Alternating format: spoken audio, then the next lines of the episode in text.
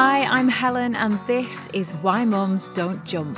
Busting taboos about leaks and lumps after childbirth. All the stuff that happens to your pelvic floor that no one ever talks about. Incontinence, prolapse, pelvic pain, problems that affect millions of women, one in three. I'm one of them. I have a prolapse. My pelvic organs fell out of place after the birth of my second child. And if you had told me back then that I would be speaking about this stuff out loud, I would have told you to give your head a wobble. Hi, how are you doing? Welcome to Series 3, Episode 5. And thanks to those of you who got in touch about last week's episode. I was really glad that I wasn't the only one who did not know that in the UK you don't call surgeons doctor. Um, what else? I I am well. I've had an offer of a private pessary fitting, which I'm going to go for because I've been trying to sort it through the NHS for a year now, and obviously it hasn't happened. So I'll let you know how that pans out. Um, there are also there's some other exciting things going on behind the scenes here too, so I'll hopefully be able to share all of that soon. So watch this space. Today, then, I I've talked a bit before about how my pelvic floor problems made me scared of exercise, scared of movement, scared of running, jumping, lifting for so long. I'd be watching other women out for a run or getting their Zumba on, and I was very jealous. It made me sad. And then I gradually realised that I could get back to being this active person that I was, and it's made a massive difference. And I'm still running in the park a couple of times a week, but I'm not running in the way that today's guest runs. Sophie Power is a mum of three, and she's an, Um, an ultra ultra runner.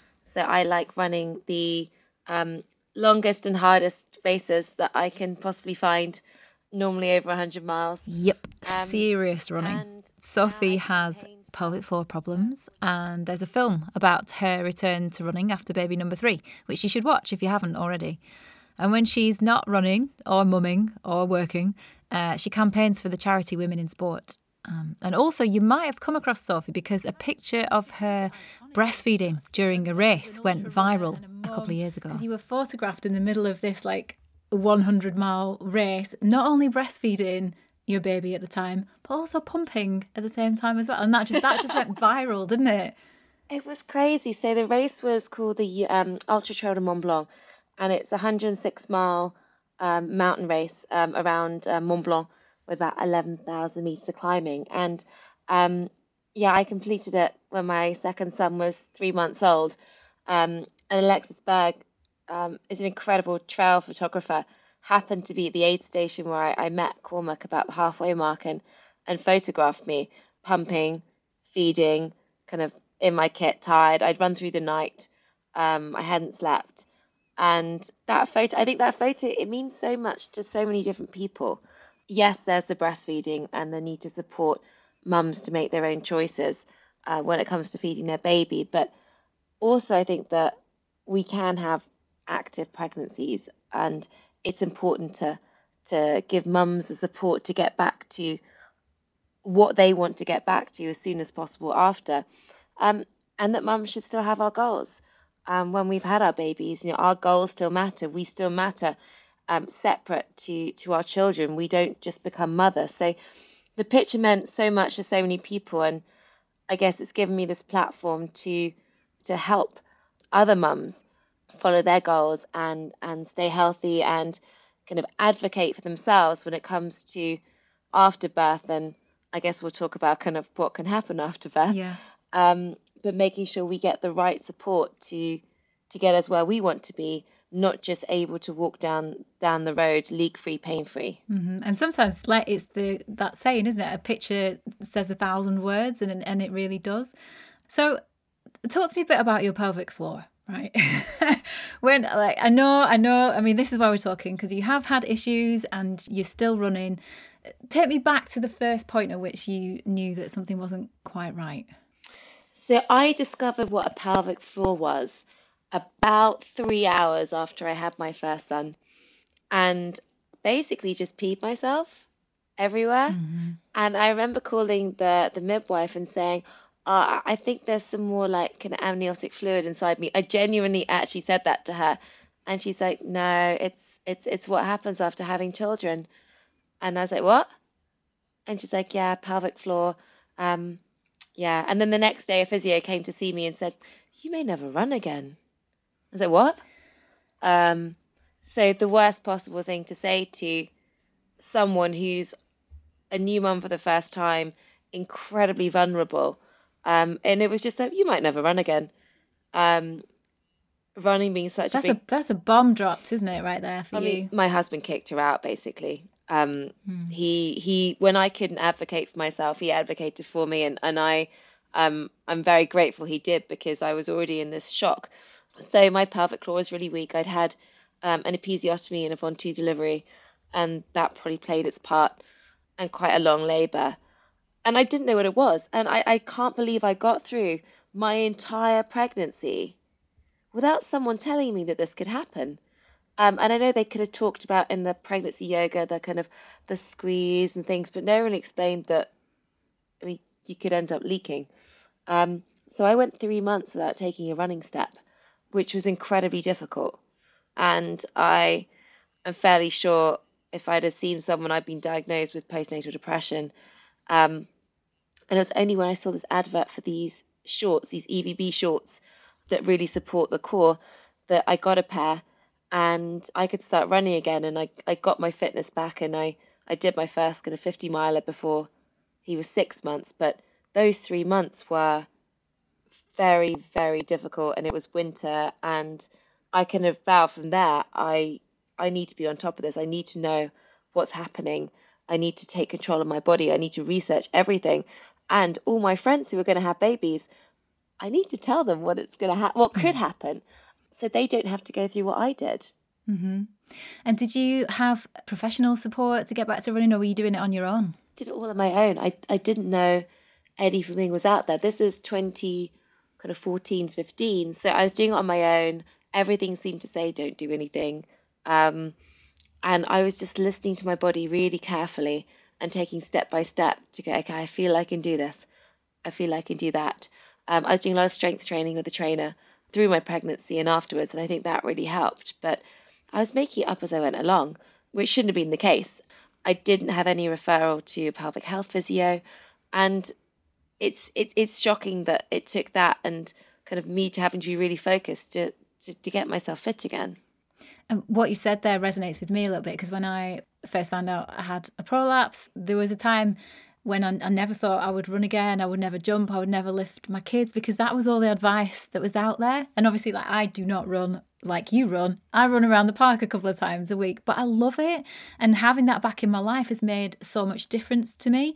But it just seemed to be at the time that the medical advice was just stop. Mm-hmm. And that made me so fearful of movement. So I, I also didn't do anything but that, but I, but I didn't do anything for years because I was just terrified. Which is crazy. So it was quite brave of you, really, to get back into it. I think because I wasn't on social media at all. And I wasn't seeing that.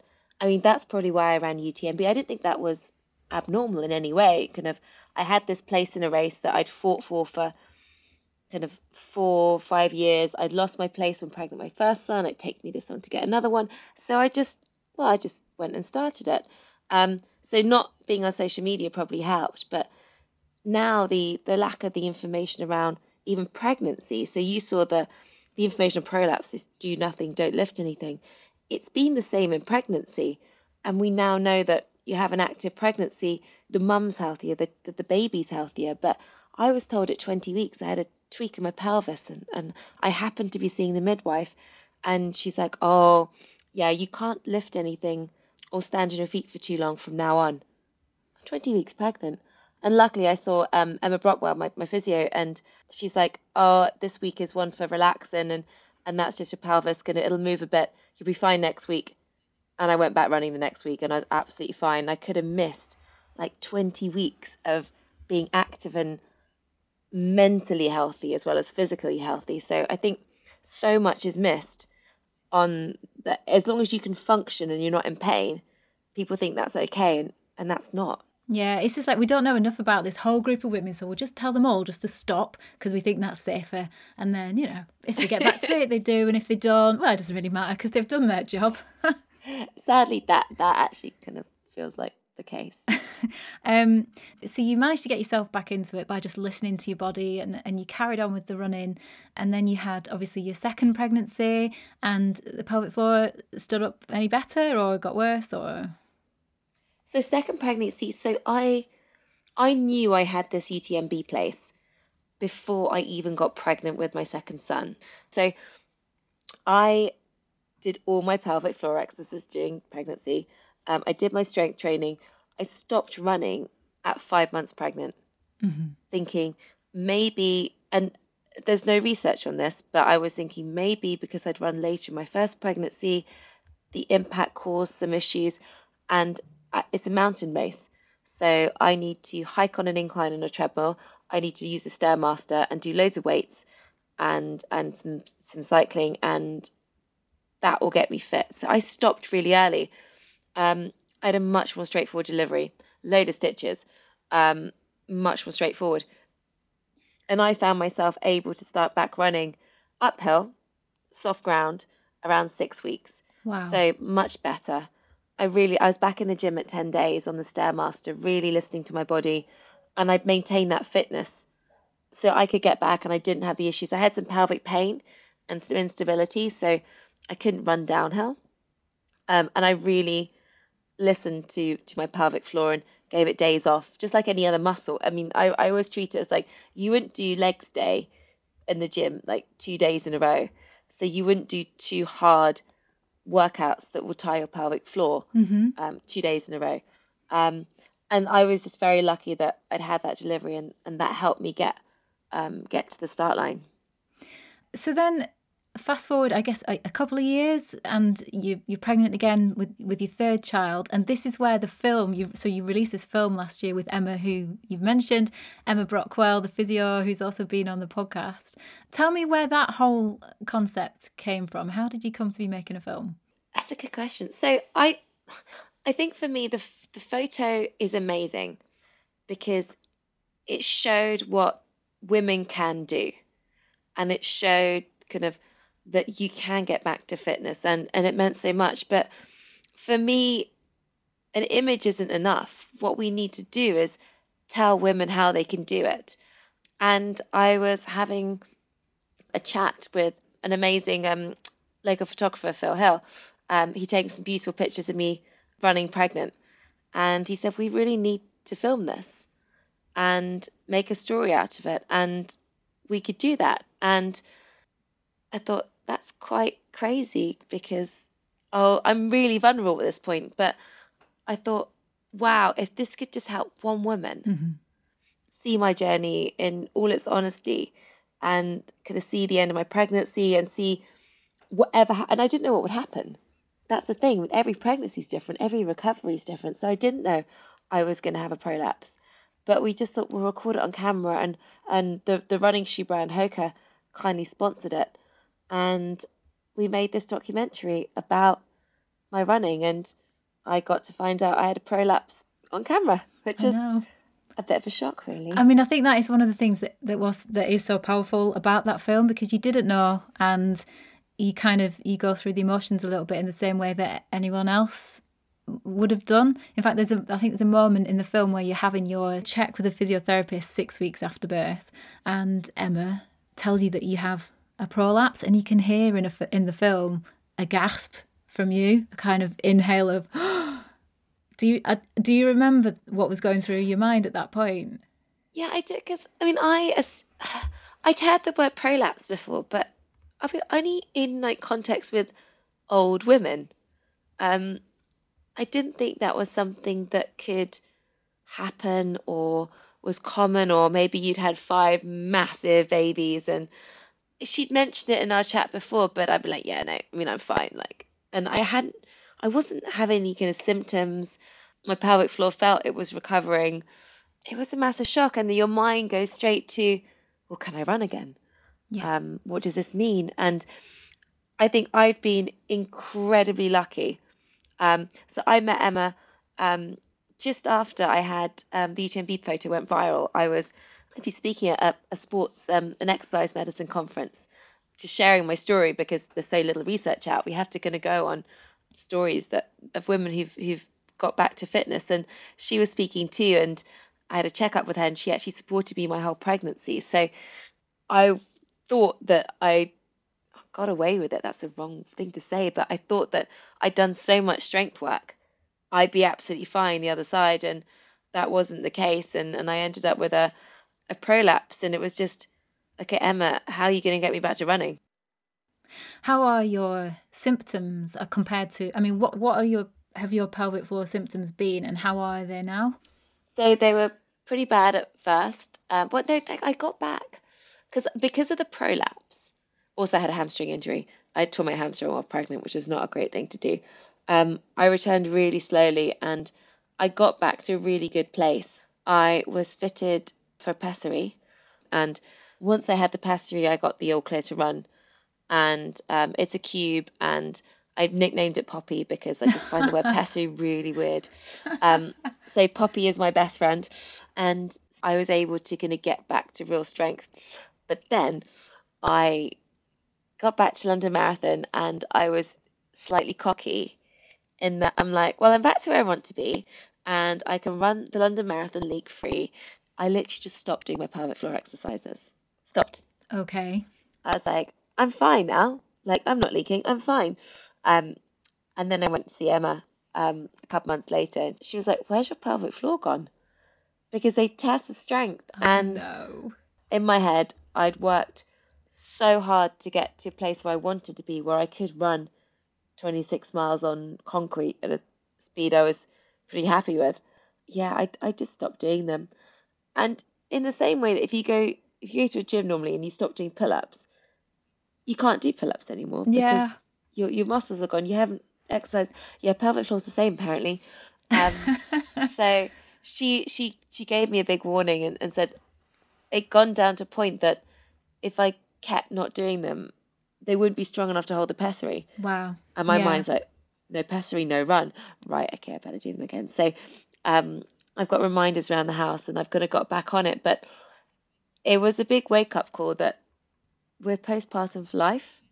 Um, it's why I surround my Instagram feed with with um, pelvic health physios because then every day I'll see something. It's like, make sure you do them. It's like, right. Um, they're boring. Um, I'm trying to like do the the the habits where you tack the habit onto something else you already do. So yeah. mine is like if I make a cup of tea, I do my squeezes. Yeah. Um, but it's hard. It is. It is hard. I, I quite like the Squeezy app, and I and I just I go through. I'll have like three months where I'm on it all the time, like three times a day most days, and then just like I just can't, it just stops, and I don't do any for like a couple of months. Uh, I am in a down period at the moment. Uh, I will try and get back on, back on it. But you also have to do them properly. So Yeah. I I realized I wasn't even doing mine properly. Mm.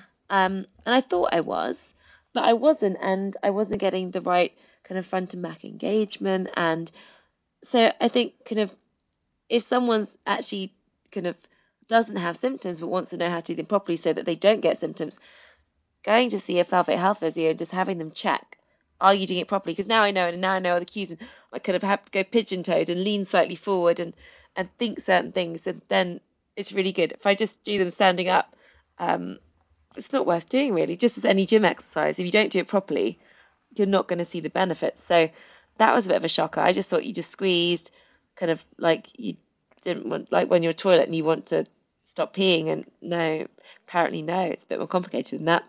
I know, and that's the thing. And again, like I guess you and I have been lucky in that we've been able to go and get the help, but it isn't available to everyone. And I know you've written about this on your blog, especially about um, postpartum care and the six week check, and really calling for every woman, regardless of whether they want to run a marathon or just run after their kids, to be able to access the care to get them back to where they want to be. It's so important, isn't it? I think things are changing. I think kind of pelvic health is becoming more and more prominent since so many more women are talking about it. And I think the government said that, you know, every woman, they're going to train more physios, um, every woman's going to have access, but every woman needs to know that through your GP, you can ask for that referral.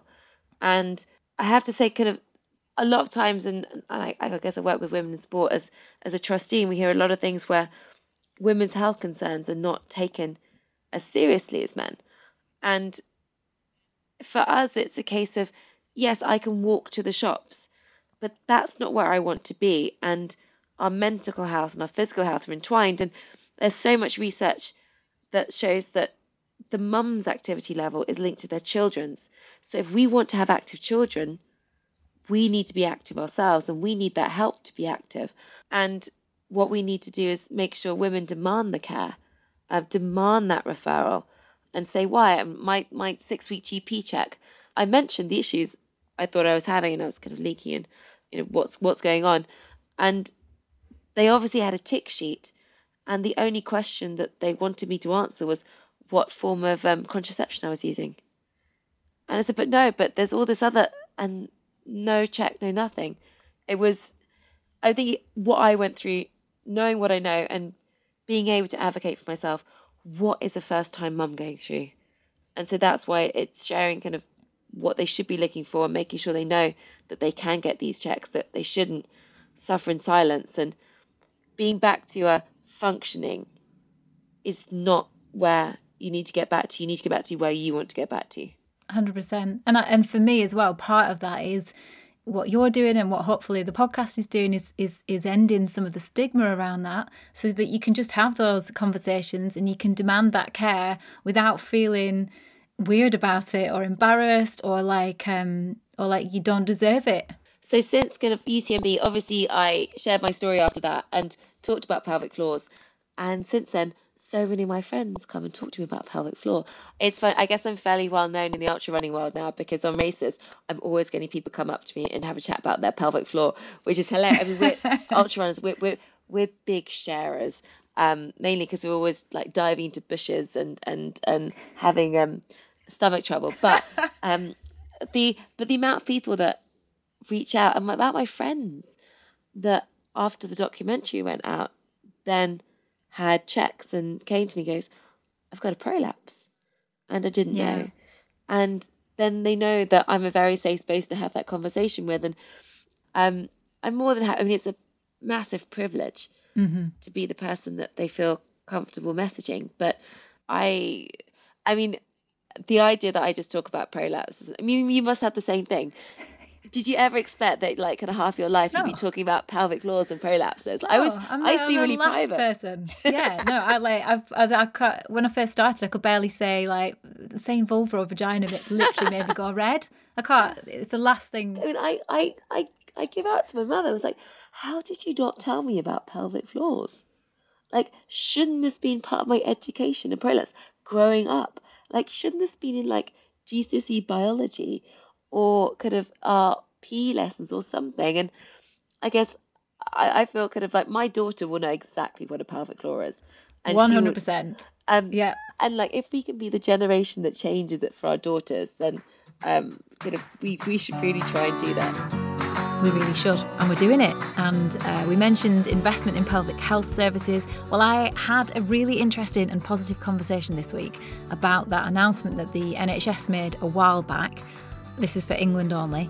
Uh, and they said they were setting up 14 pelvic health clinics around the country where you'd get specialist doctors, midwives, and physios under one roof, and where you could self refer if you were pregnant or if you're a new mum.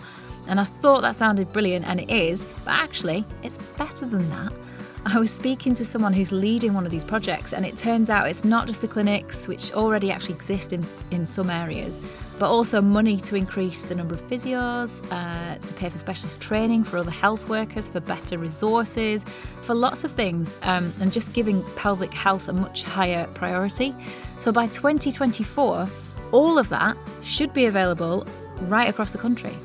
But yeah, I think that sounds brilliant. I'd love, to, I'd love to know what you think. So get in touch on social at whymumsdon'tjump or via the website whymumsdon'tjump.com. Sophie Power, very lovely, is at ultra underscore Sophie on Instagram, and I'll put some links to some of the things we talked about in the show notes. As ever, none of this is intended as medical advice. If you if you have an iPhone, please follow the podcast on the Apple Podcast app. Apparently, it really helps other people to find it. You can support the podcast at buymeacoffee.com forward slash why mums don't jump. Next week, the legend that is Elaine Miller.